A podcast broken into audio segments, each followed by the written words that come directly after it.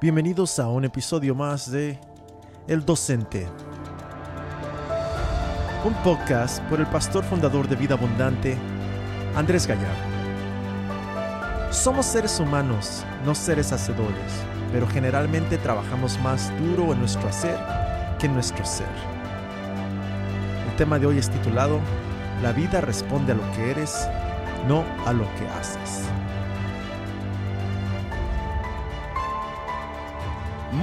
Buenas tardes, estimados amigos y hermanos. Es una gran bendición el poder estar aquí para compartir la palabra de Dios.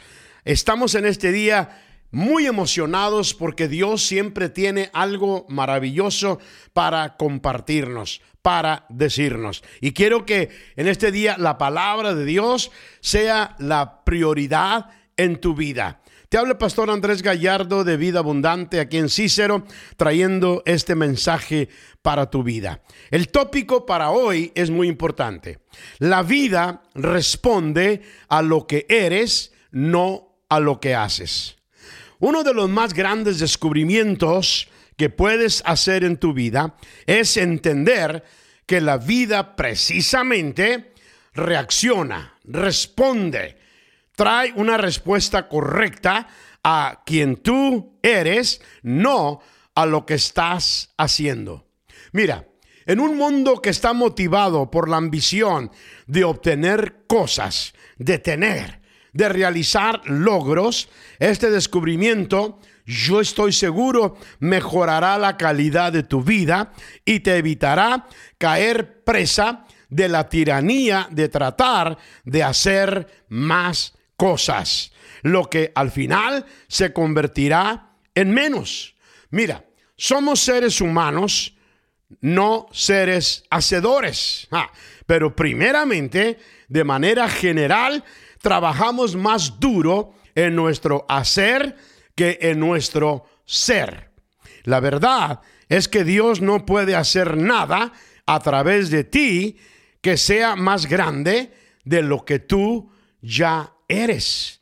El milagro, escúchame bien, el milagro a través de nosotros nunca será más grande que el milagro en nosotros. A través de toda la historia, Dios siempre se ha concentrado en obtener el quién, mucho antes de poder enviar a la gente a hacer la tarea asignada. Los silencios en la historia de la iglesia cristiana fueron periodos prolongados durante los cuales Dios no tuvo un quién a través del cual hacer lo que estaba en su corazón por realizar. Dios siempre ha obrado a través de personas. El calibre de esas personas siempre ha tenido un efecto directo en sus logros para Dios dentro de su generación. Mira, los hijos de Israel deambularon en círculos por 40 años en el desierto, cuando la parte final de esa jornada solo hubiera tomado de 10 a 12 días. Es lo que dicen los historiadores. Mira lo que dice Deuteronomio 1, verso 2. Hay 11 días de camino entre Oreb por el camino del monte Seir hasta Cades Barnea. En otras palabras, la realidad es que sea que tome 40 días o 12 días o 40 años para lograr algo para Dios, Él no lo decide.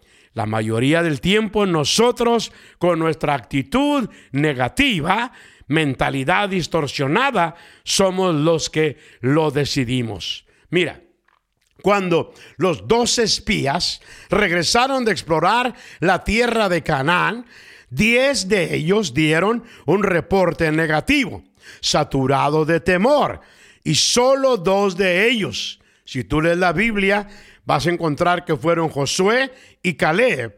Ellos tuvieron un reporte correcto y lleno de fe para poder decir, lo que le contaron a Moisés, porque le dijeron, fuimos a la tierra a donde nos enviaste, ciertamente mana, leche y miel.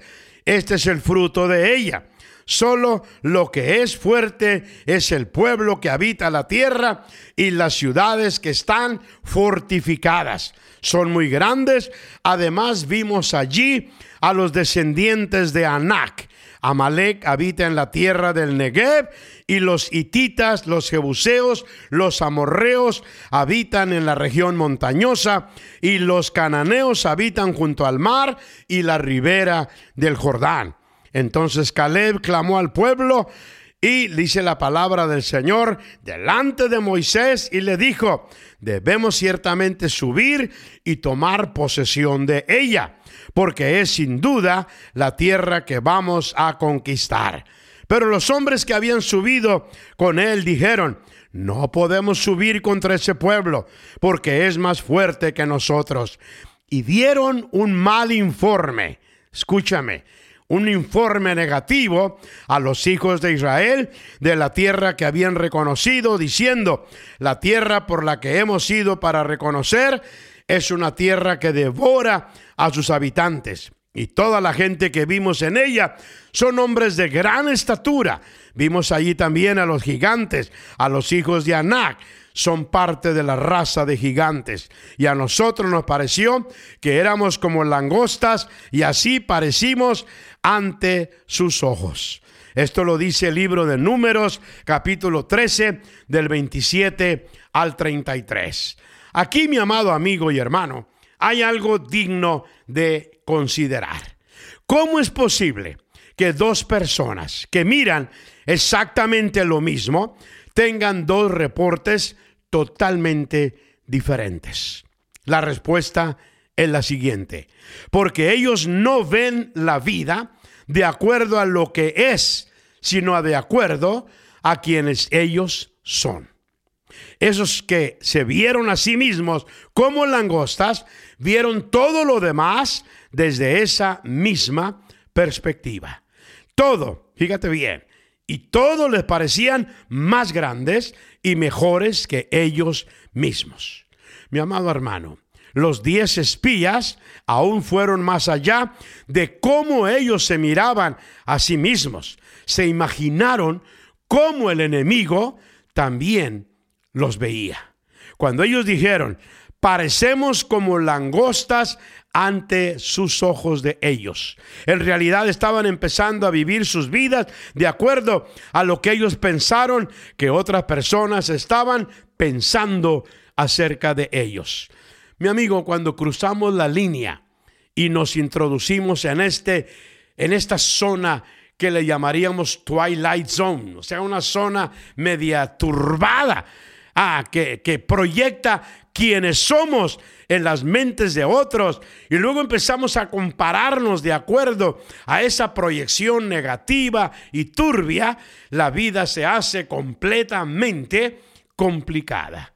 Tristemente, de esta manera, compleja y temerosa de vivir, se encuentra comúnmente la gente que dice que ama a Dios, pero falla en entender Fíjate bien, que la vida no es acerca de lo que los demás hacen, sino sobre quiénes somos nosotros.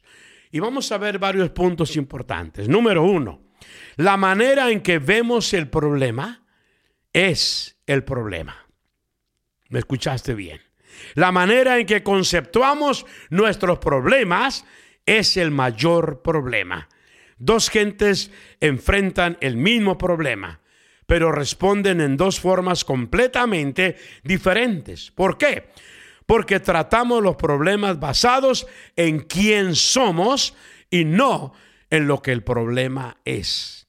Algunas personas constantemente están siendo apaleadas y golpeados por los mismos problemas. Pero si los vemos de cerca, usualmente nos damos cuenta de que lo importante no era en sí el problema que los golpeó con todo, sino fue la forma en que ellos percibieron y trataron con dicho problema. En otras palabras, ellos se estaban golpeando a sí mismos. Muchos hoy en día, mi hermano, son abatidos por problemas emocionales, a veces económicos o relacionales, pero la verdad es que a nuestro alrededor hay infinidad de personas quienes están hoy en día enfrentando los mismos problemas, pero que no están siendo abatidos por ellos. Por eso es un error total pensar que si solo trabajamos más duro en resolver un problema en particular, entonces inevitablemente progresaremos y lo resolveremos. Nos gusta concentrarnos en cómo administrar el problema, reducir el problema, trabajar alrededor del problema, en vez de crecer nosotros mismos. Pero para solucionar el problema, a menudo tenemos que trabajar primeramente en nosotros. Algunas personas le echan combustible al problema, otros le echan agua. Otros aclaran el problema mientras que otros lo hacen más confuso. Otros sobrereaccionan y hacen su drama fatalista mientras que otros están en calma y piensan las cosas más clara y cuidadosamente. Mi punto, mi amigo, es que el problema real es quién somos, no lo que es el problema. Y el problema no puede crecer más, pero tú sí puedes crecer. Así que manos a la obra. Te asombrarás por cómo tu perspectiva del problema puede cambiar con la ayuda de Dios. Número dos, ¿quién eres y la solución del problema? Jesús relató, dos historias. Cada una nos da una perspectiva interna de cómo la gente percibió la vida y por lo tanto respondió de esa manera. Fíjate bien, la parábola de los talentos. Nos dice que el siervo quien enterró su talento lo hizo porque era una persona temerosa. Él dijo al amo, tuve miedo, fui y escondí tu talento en la tierra. Mateo 25, 25. En otras palabras, quien él era le causó percibir lo que el maestro consideraba una oportunidad como si fuera una amenaza. Él percibió la situación de acuerdo a la persona temerosa que era, en vez de verla de acuerdo a lo que el maestro le había pedido que hiciera. Y eso fue lo que lo derrotó. Pero por el otro lado, Jesús narró la historia del mayordomo injusto, quien cuando se confrontó con el problema del desempleo, él respondió desde la perspectiva de quién él era al considerar algunas de las diferentes opciones que tenía para su futuro. Y él dice, el mayordomo se dijo a sí mismo, ¿qué haré? Pues mi señor me quita mi administración, no tengo fuerzas para acabar y me da vergüenza mendigar. Ya sé lo que haré para que cuando me destituya de la administración me reciban en sus casas y llamando a cada uno de los deudores de su señor, le dijo al primero, ¿cuánto le debes a mi señor? Hmm. Dijo el primero, cien barriles. En otras palabras, 3.700 litros de aceite. Y él le dijo, toma tu factura, siéntate pronto y escribe solo 50. Y le dijo al otro, ¿y tú cuánto debes? Y él respondió, 100 medidas. Hmm. En otras palabras, 37 mil litros de trigo. Él le dijo, toma tu factura y escribe 80. El Señor elogió al mayordomo injusto porque había procedido con sagacidad, porque los hijos de este siglo son más sagaces en las relaciones con sus semejantes que aún los hijos de la luz. Y yo os digo, Cristo está hablando. Haceos amigos por medio de las riquezas injustas para que cuando falten nos reciban, los reciban en las moradas eternas. Lucas 16 del 3 al 9.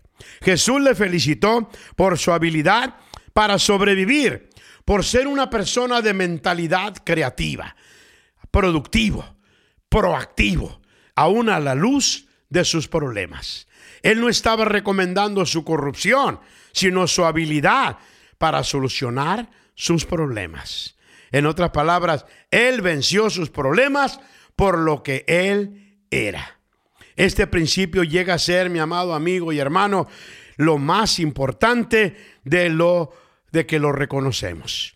que nuestra habilidad para solucionar problemas es la base o fundamento de nuestra capacidad para poder seguir creciendo como personas. Nuestra habilidad para solucionar cualquier problema siempre tiene que ver con quién realmente somos.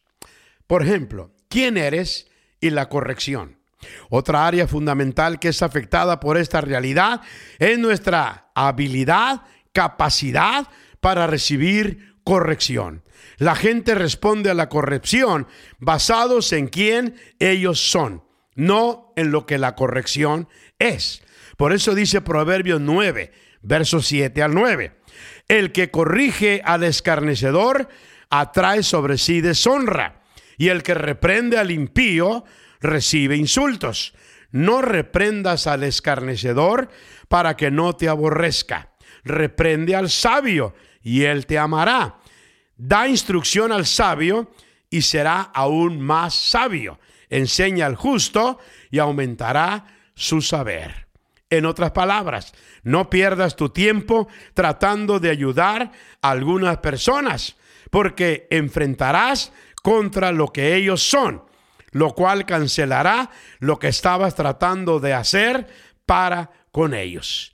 No solo sus vidas, que resisten y que no aceptan la corrección, te resistirán la ayuda que les tratas de dar. Se van a resentir contigo, se van a ofender por haberles tratado de ayudar. Esto se hace más aparente cuando piensas de las ocasiones en que has tratado consistentemente de ayudar a ciertas personas, pero sin tener éxito. Entonces empezamos a culparnos a nosotros mismos por no haber hecho más por ellos, cuando siempre el asunto no fue acerca de nuestra ayuda ofrecida, sino de quién ellos realmente son gente que recibe mucha ayuda, se va de las iglesias hoy en día y algunos se van diciendo, nadie me ayudó en esa iglesia. Y los pastores y los líderes y gente que es siervo caen en la trampa. ¿Por qué? Porque pueden sentirse mal acerca de esas personas que trataron de ayudar y trataron de mantenerlos felices sin reconocer que no se trata de lo que hicieron, sino de quiénes son esas personas. Mi amado amigo, es imposible ayudar a una persona que no se deja enseñar. Puedes dar el mismo consejo a dos personas que enfrentan una situación similar. Uno te va a amar por hacerlo y otro te va a odiar por lo mismo. ¿Por qué? Porque el asunto no se trató de tu consejo, sino de quiénes ellos son. Padres descubren pronto que la respuesta de un hijo a la corrección y sabiduría es totalmente diferente uno del otro, aún siendo hijos de la misma familia y por las mismas razones, porque la verdad es que recibimos solo la ayuda que atraemos, no la ayuda que pensamos o que merecemos. Otra cosa, ¿quién eres y la promoción? Nuestras congregaciones llegaron a ser lo que somos y no lo que hacemos. Podemos enseñar apasionadamente sobre el amor, pero si vivimos continuamente en pleitos, en discordia, eso es lo que ellos van a captar. La gente capta lo que somos, no lo que hacemos o decimos que somos. Ahora, dirigir la adoración y la alabanza era lo que originalmente Lucifer hacía. Pero era un rebelde divisivo, orgulloso, quien era realmente lo que él era en esencia. Mi amigo, administrar las finanzas es lo que Judas hacía, pero engañoso, traidor, ladrón y de dos caras era quien él realmente era. Tristemente en ocasiones ponemos a funcionar a muchos Lucifer y Judas en la iglesia, basados en lo que hacen sin reconocer realmente quiénes son. Escogemos y dotamos de poder a personas basadas en lo que hacen y luego nos metemos en problemas cuando más tarde de lo que en realidad ellos son sale a la superficie. Solo porque alguien es un contador público, no necesariamente hace un buen tesorero en la iglesia. Un maestro de escuela no es automáticamente un buen maestro espiritual en la iglesia. Un ejecutivo de compañía no necesariamente le hace un buen líder en la congregación. Mi amigo, escúchame. La gente no son lo que hacen, sino lo que son por dentro.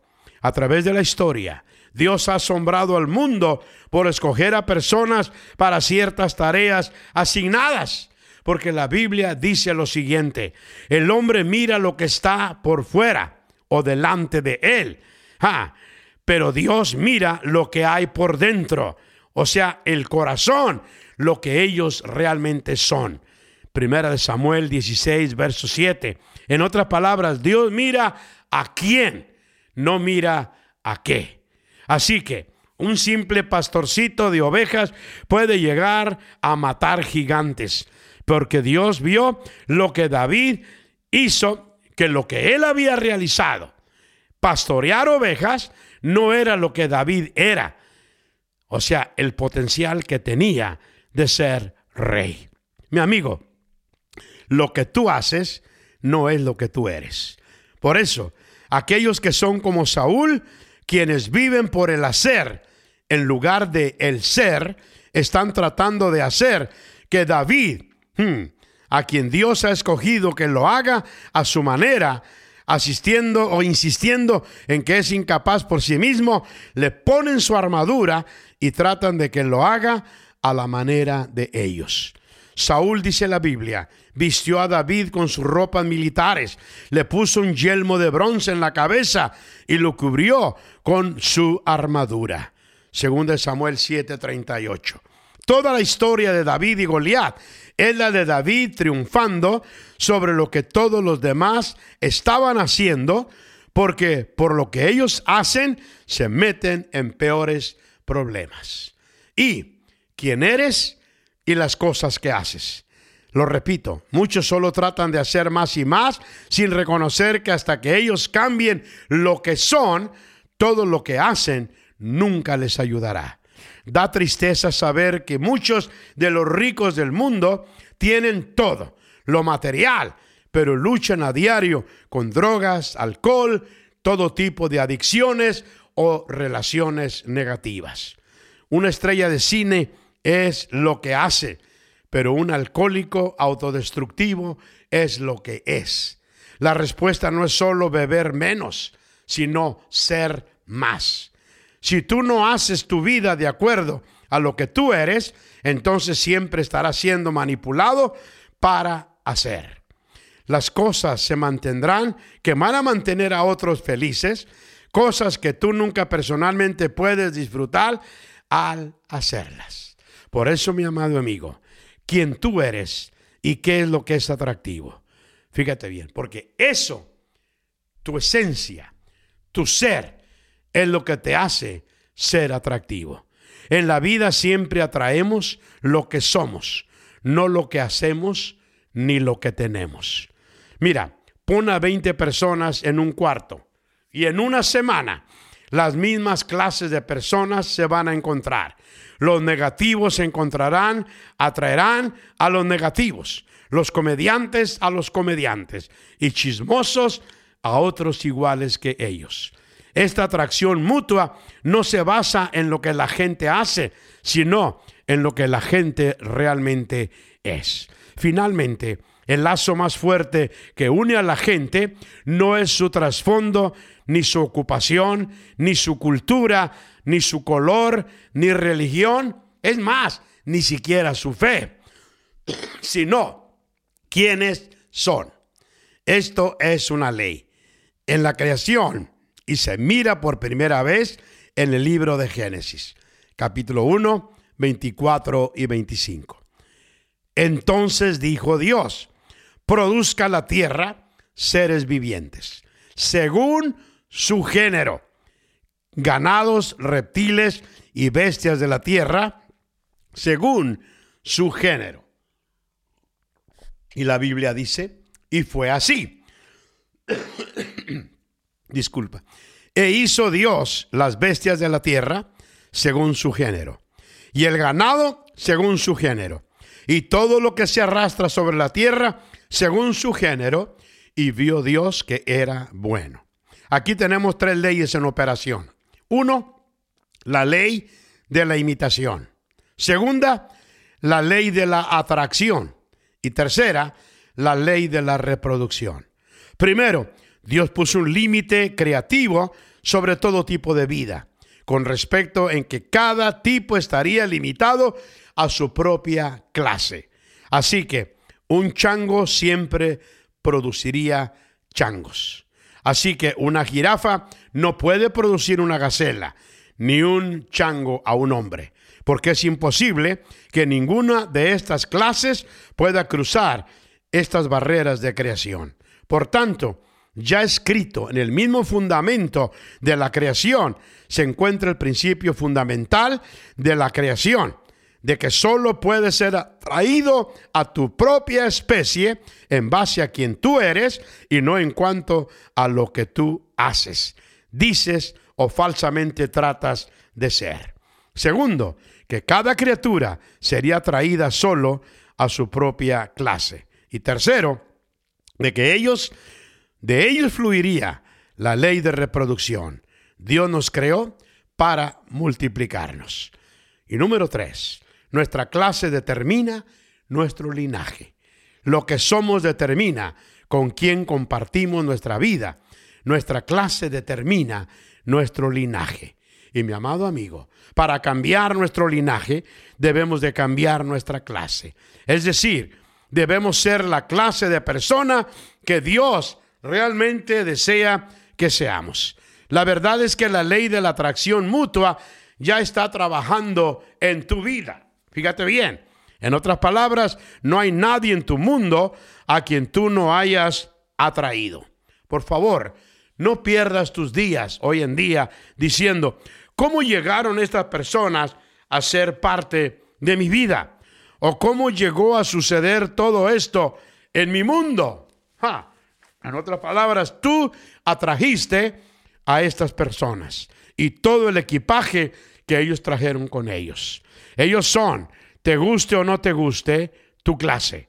Si esta ley puede obrar en lo negativo, también en lo positivo. Por lo tanto, si podemos cambiar lo que somos, también derribaremos a quien entra y existe en nuestro mundo. Y número cuatro, donde tú estás no es quien tú eres.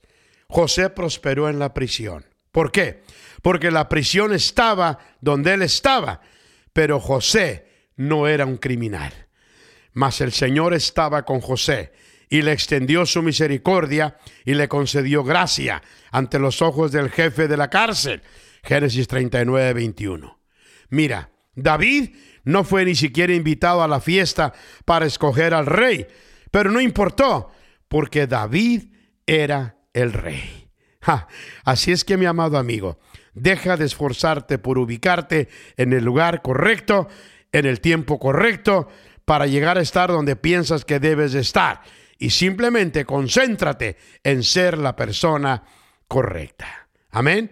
En otras palabras, la voluntad de Dios para tu vida no está pegada a lugares o a cosas, está pegada a ti solamente.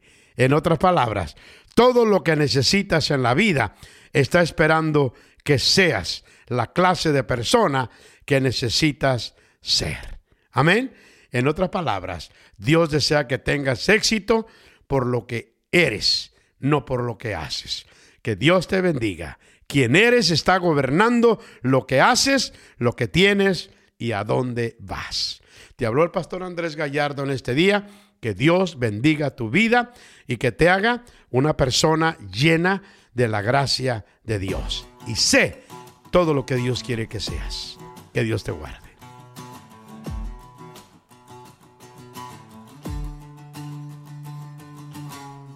Gracias por tu sintonía. Recuerda que puedes ver estos podcasts en video en nuestro canal de YouTube, Vida Abundante Cicero. O para cualquier otra duda acerca de nuestra iglesia, visita nuestra página web www.vidaabu.com. Esta ha sido una producción de Vida Abu Productions.